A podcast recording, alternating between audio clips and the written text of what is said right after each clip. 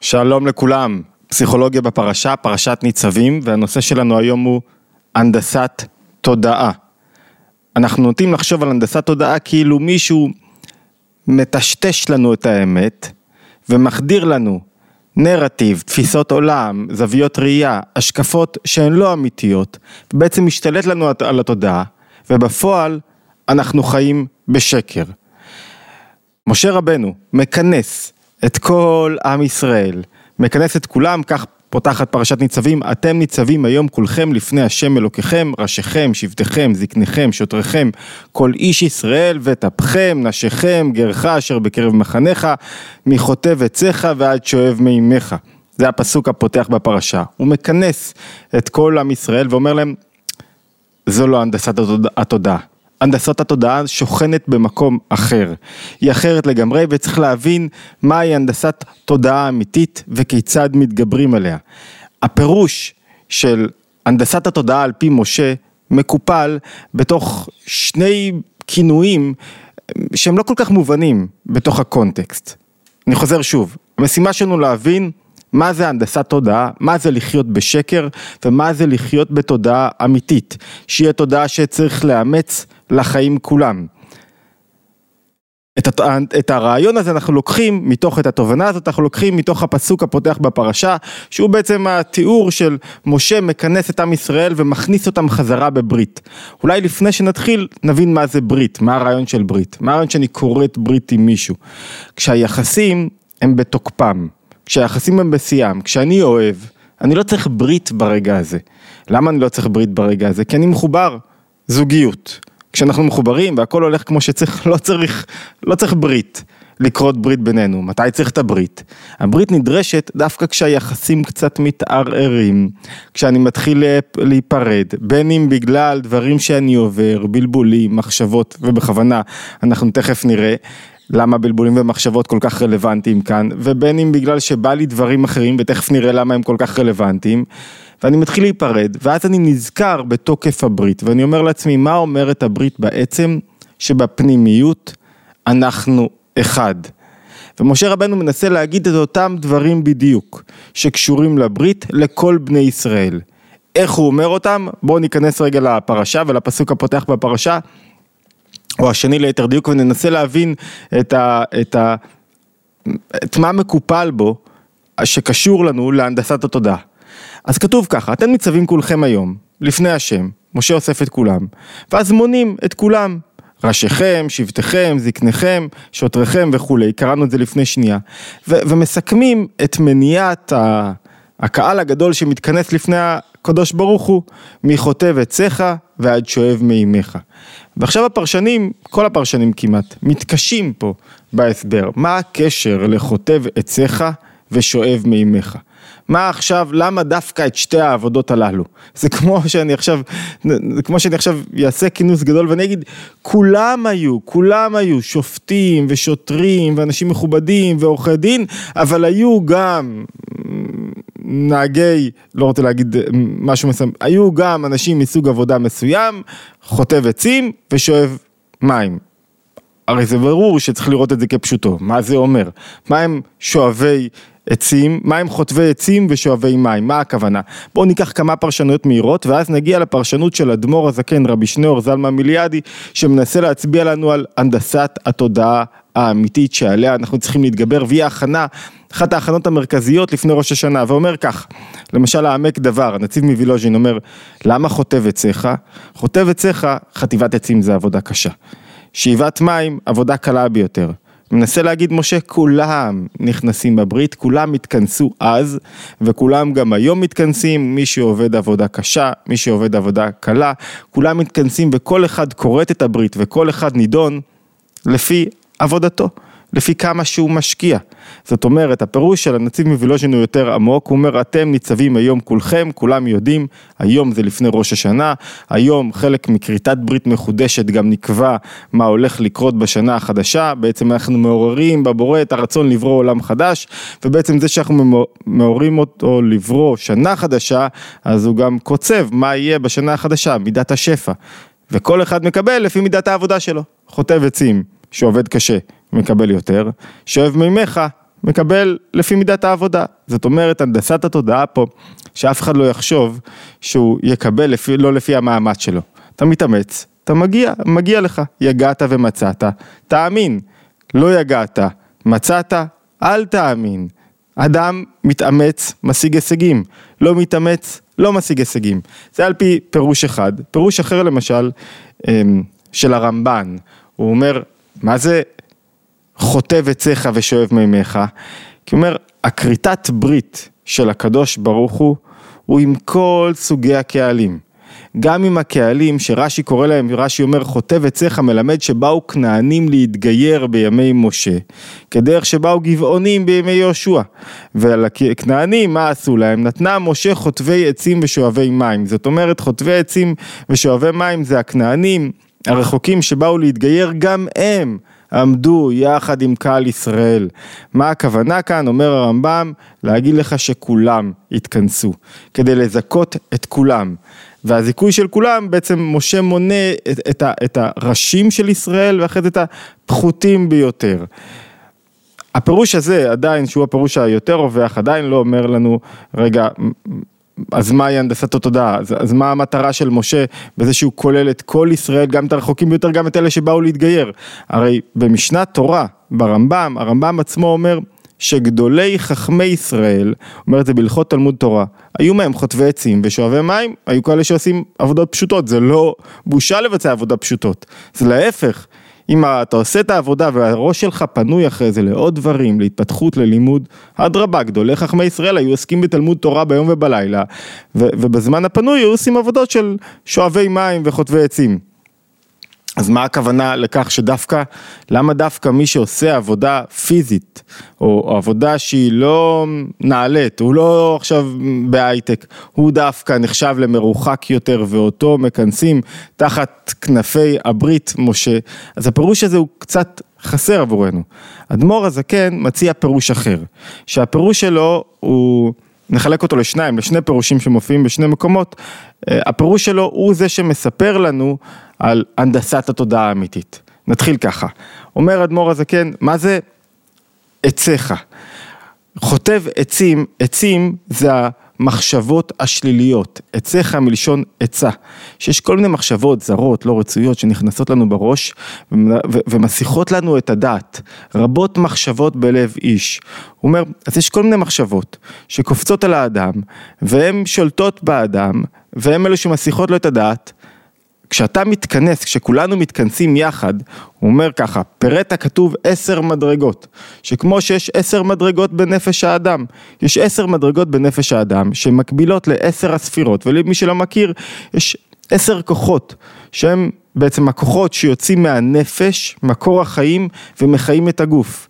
אז אומר אדמו"ר הזקן, יש לנו מצב כזה, שבו יש לנו כוחות שיוצאים ולא מתגלים נכון, כמו מחשבות שליליות, כמו שואב מימיך כמו מים זה שאני כל כך רוצה נוחות ומיני תענוג ואז אני לא מצליח להתמקד כי הנוחות והתענוג מסיחים אותי מהחיים עצמם, מלהתפתח, מלהתאמץ, מלהשקיע יותר, אני רק מסתובב סביב התענוג שלי ולא גילוי משהו גבוה יותר, תענוג נמוך שלא חודר בתוכי, שלא באמת משנה לי את החיים. אז אומר אדמו"ר הזקן, אומר ככה, האתגר הגדול ביותר של האדם זה להבין מה זה תודעת ההנדסה האמיתית. מה זה הנדסת התודעה האמיתית? מה זו הנדסת התודעה האמיתית? זה שהאדם חושב שהוא סבור שמישהו מנהל לו את המחשבה. וזה הפוך לגמרי מכל מה שמתלוננים. אף אחד לא בא לבית על השכל שלך, אף אחד לא בא לבית על החיים שלך, אף אחד לא שולט לנו בתודעה. אתה רוצה לשלוט בתודעה שלך, תקום, תתעורר, תתבונן, תלמד. אתה רוצה לשלוט לעצמך במחשבות הזרות? אתה יכול. אתה רוצה לשלוט לעצמך בנטיות, בהרגשות? אתה יכול. דורש מאמץ, דורש לימוד. הנדסת התודעה זה שאתה לא יכול, שהאדם, את או אתה, אנחנו לא יכולים, אנחנו נשלטים. זאת אומרת, המרכיב הראשון בתודעה, הנדסת תודעה או בתודעה שקרית שאנחנו מוכרים לעצמנו, זה כאילו מישהו שולט בנו. אף אחד לא ימכור לך נרטיבים, אף אחד לא ימכור לך סיפורים אם לא תרצה לקנות אותם. אף אחד לא ישלוט לך בראש ובמחשבות הזרות אם לא תאפשר להם. זאת אומרת, בידי האדם הכוח. רק מה, הוא צריך לחזור לנקודת הברית שלו. להיות אתם ניצבים. אתם ניצבים היום, אומר אדמו"ר הזה, כן, הנה פרשה זו, קוראים לעולם קודם ראש השנה, ומרומז במילת היום, קאי על ראש השנה. זאת אומרת, מוסב על ראש השנה. אז מה הוא בעצם אומר לנו? שהנדסת התודעה זה שאתה חושב שאתה לא יכול. אתה חושב שאתה לא יכול לשלוט בעצמך, אתה חושב שאתה לא יכול לשנות את מבנה המחשבות, שאנחנו חושבים שמישהו אחר מנהל לנו את האמת. לא, כל אדם בידיים שלו. באופן שבו הוא בוחר להסתכל על המציאות, באופן שבו הוא בוחר ללמוד להתפתח, באופן שבו הוא בוחר לחזור לנקודה הבראשיתית שלו, של אתם ניצבים היום. כל אדם יכול. לכנס את כל עשר כוחות הנפש שלו ולגלות אותם בצורה נכונה, לגלות את, ה, לגלות את הפנימיות שלו בצורה נכונה ולא לתת את המפתחות על החיים שלו לאף אחד אחר. פרטה כתוב עשר מדרגות שכמו שיש עשר מדרגות בנפש האדם, דהיינו ג' זכלים וז' מידות והם יכולים להיות, הם יכולים להיות עניין אחד ולכן הוא מסכם את מניעת עשר הכוחות ואומר עצך מלשון עצה, לחטוב ולהסיח עצות שליליות שבנפש. מימיך מים הצמיחים מיני תענוג, להיות שואב מימיך, לשאוב מתוכו ולבטל דברים, תאוות שמסיחים אותי מלשלוט בעצמי. הרי כל פעם שיש לי יצר, אני נשלט על ידי היצר, הוא שולט בי כרגע. זה, זה, זה קשה לנו לפעמים לדבר על זה ולתפוס את זה, אבל כשיש לי איזה יצר מסוים, היצר שולט בי, איבדתי את השליטה על החיים שלי. זה הנדסת תודעה. כי אתה יכול להחזיר את השליטה. קשה, אתגרי, מאבק יומיומי, לנצח כל רגע מחדש. דבר ראשון שאתה צריך לדעת בערב ראש השנה, אפשרי.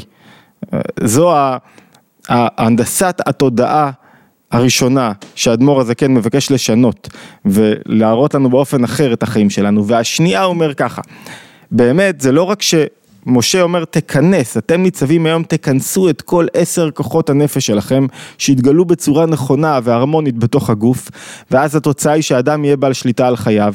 באמת, גם כמו שיש עשר כוחות בנפש, יש עשר דרגות, מדרגות בכל ישראל שהן באמת קומה אחת שלמה.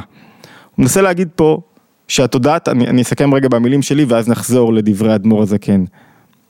הנדסת התודעה השנייה, השקר השני שבהנדסת התודעה הוא שאנחנו חושבים שאנחנו באמת נפרדים, שכל אחד חי לעצמו, ולא רק אנחנו נפרדים בתור בריות, אלא כל אחד נפרד בתוך עצמו, יש לי חיים נפרדים, אני עושה חלוקות בין, בין חלקים מסוימים בחיים שלי, הנה כאן אני עובד, אז זה החופשה שכחתי, אני מחלק את החיים שלי לחלקים ולא קושר אותם, שוזר את כל החיים שלי בחוט שזירה אחד, ובאמת יש קשר שמחבר אותנו כבני אדם, כמו שיש קשר שמחבר את כל הפרטים בחיים שלי.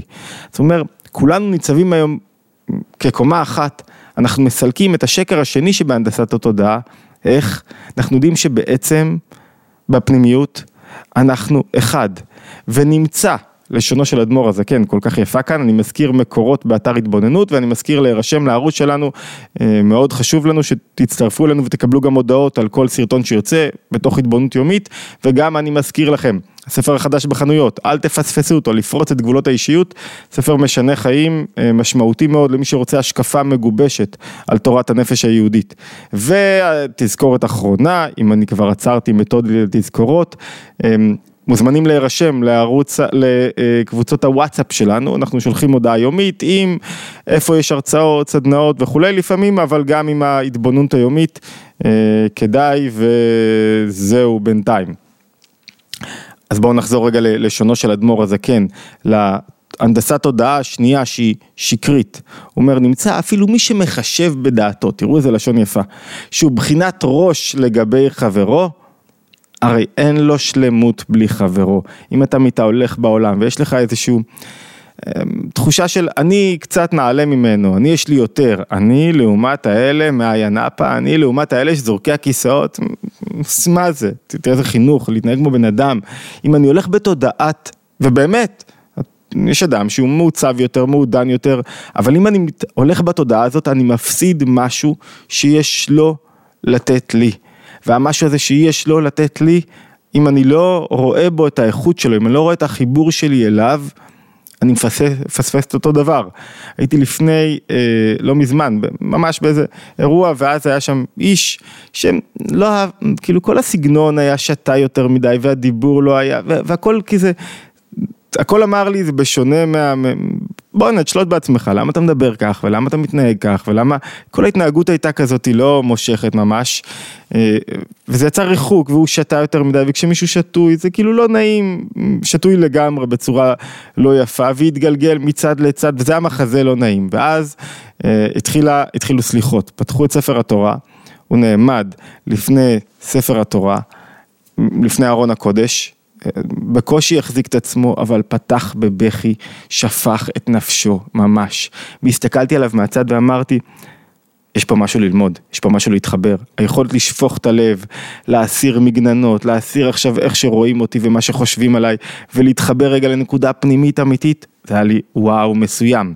והסיפור לימד אותי, מה זה לימד? כל סיפור מלמד בכל רגע, שבכל אדם שפתאום אתה שופט אותו כי הוא לא כמוך, כי הוא לא מהלך בדרכים שלך, כי אתה לא מעריך בדיוק את, ה, את הסגנון, יש בו ערך ומעלה שאתה בלעדיו לא יכול להגיע אל השלמות שלך עצמך. וממנו צריכים ללמוד זאת. כך אומר אדמו"ר הזקן ונמצא אפילו מי שמחשב בדעתו שהוא בחינת ראש לגבי חברו, אני יותר טוב, יותר נעלה, הרי אין לו שלמות בלי חברו. זה לא רק שאני צריך לקבל אותו, בלי לראות שבו יש משהו שאני צריך לאמץ לחיי, אני נמצא חסר.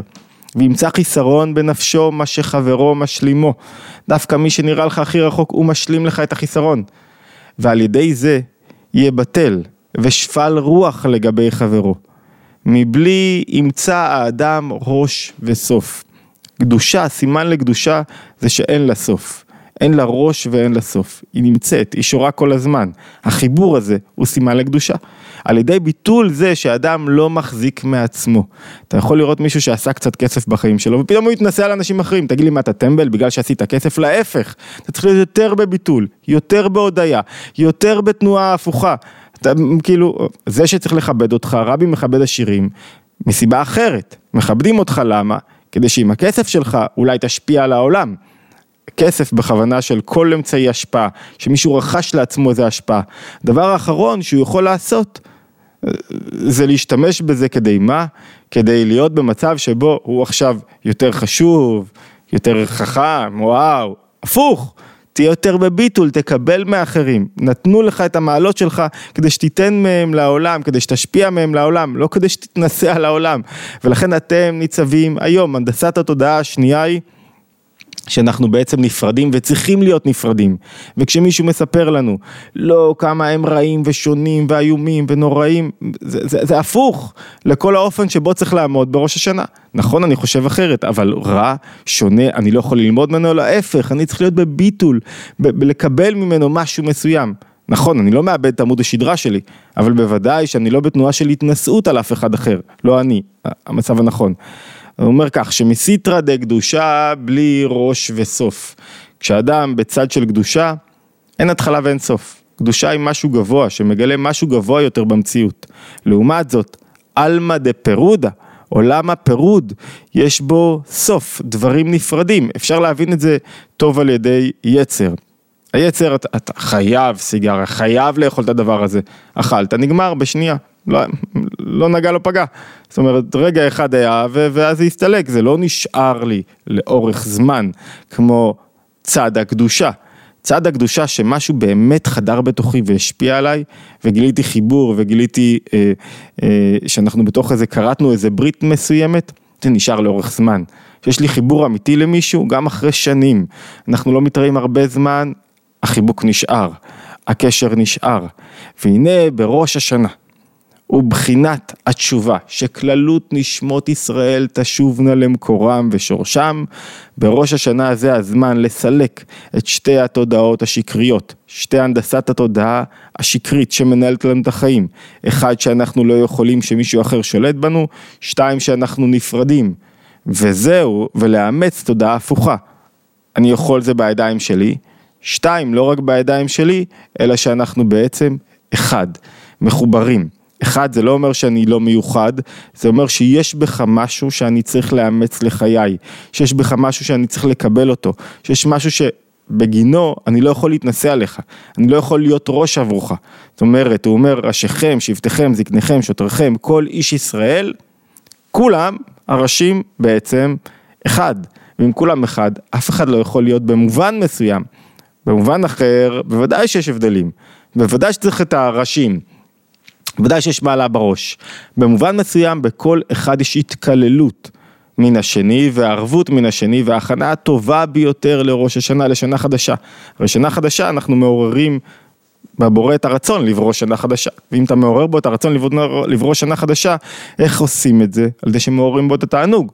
כאילו אתה רוצה שמישהו יהיה לו רצון, אתה מעורר בו תענוג. התענוג מוליד רצון. לא בכל הפעמים, יש רצון שלא נולד על ידי תענוג. אבל רצון שנולד על ידי תענוג הוא תמיד יהיה חזק יותר.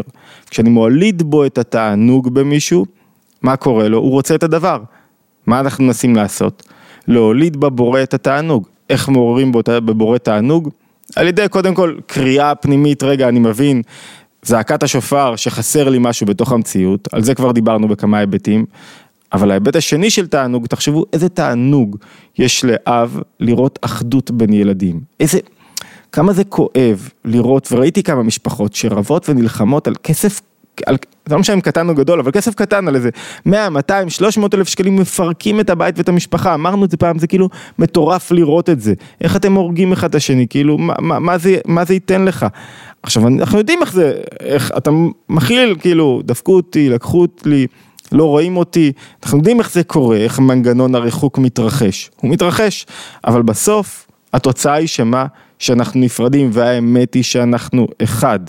ובראש השנה, העבודה הגדולה ביותר כדי לעורר תענוג בבורא, זה להתאחד. וזהו בהתאסף רישי עם, ולכן קוראים תמיד פרשת ניצבים לפני ראש השנה. להיות ראש, כמו שאדם צריך לגלות אחדות בתוך הנפש שלו, שיש לו קשר בין ה... התענוג שלו לבין הרצונות שלו, שהוא לא פועל באופן מנותק מהרצונות שלו, שהוא מגלה את הכוחות שלו, שהוא לא נותן למחשבות שלו לקחת השליליות, לקחת אותו לכל מיני מקומות, והוא לא נותן לה, למימיך, לדברים שהוא, שהוא, שהם הרסניים עבורו לשלוט בו, להתמכרויות שלו לשלוט בו, אותו דבר בקשר בין כל אחד ואחד מאיתנו. אנחנו נעשים, ברגע שאתה רואה, לא מתנשא על אף אחד, ו, ו, ויש לך נקודת אהבה אמיתית עצמית לו, אליו. זאת אומרת אהבה עצמית שהיא לא עכשיו באופן של אני מוותר אמרנו כל, קודם על מה שאני חושב, מה שאני מאמין בו, אלא שאני רואה את האיכויות שלו ואני רואה מה אני יכול לקבל ממנו ואז אנחנו מתאספים מעלמא דה פירודה, אני מסכם את לשונו של אדמו"ר הזקן, לעלמא נעשים רשות היחיד לייחודו. והברור אומר ככה כולם ניצב, ניצבים לפניי? עכשיו כשהבנו שלכל אחד יש את הכוח לשנות, וכל אחד וכולם מחוברים יחד, בניגוד למה שמנסים לעשות לנו בהנדסת התודעה. אתם נפרדים, אין לכם שום קשר, עמלקים, אלה, זה הנדסת התודעה האמיתית. כשהוא רואה את זה, נוצר קשר ואחדות, רשות היחיד לייחודו, ובאמת יורדת אה, אה, שנה חדשה טובה לכל מי שניצב מולו, לכל עם ישראל ולכולנו בכלל ולכל הבריאה כולה. אז אני מסכם שתי זוויות של הנדסת תודעה. אנחנו לא יכולים, מישהו לא שולט לי במחשבות, זה השקר הראשון, השקר השני זה שאנחנו נפרדים. מוזמנים להירשם שוב לערוץ התבוננות, לערוץ שלנו פשוט לסמן בפעמון כדי לקבל התראה, יש לנו מגוון סוגי התבוננויות, חלק אה, שנוגעות בתורת הנפש, פעם בשבוע אנחנו משתדלים לעלות על פרשת השבוע, וכמובן להירשם אה, אה, לקבוצות הוואטסאפ, יש לינק למעלה למטה איפשהו. תודה ולהשתמע בהתבוננות היומית הבאה.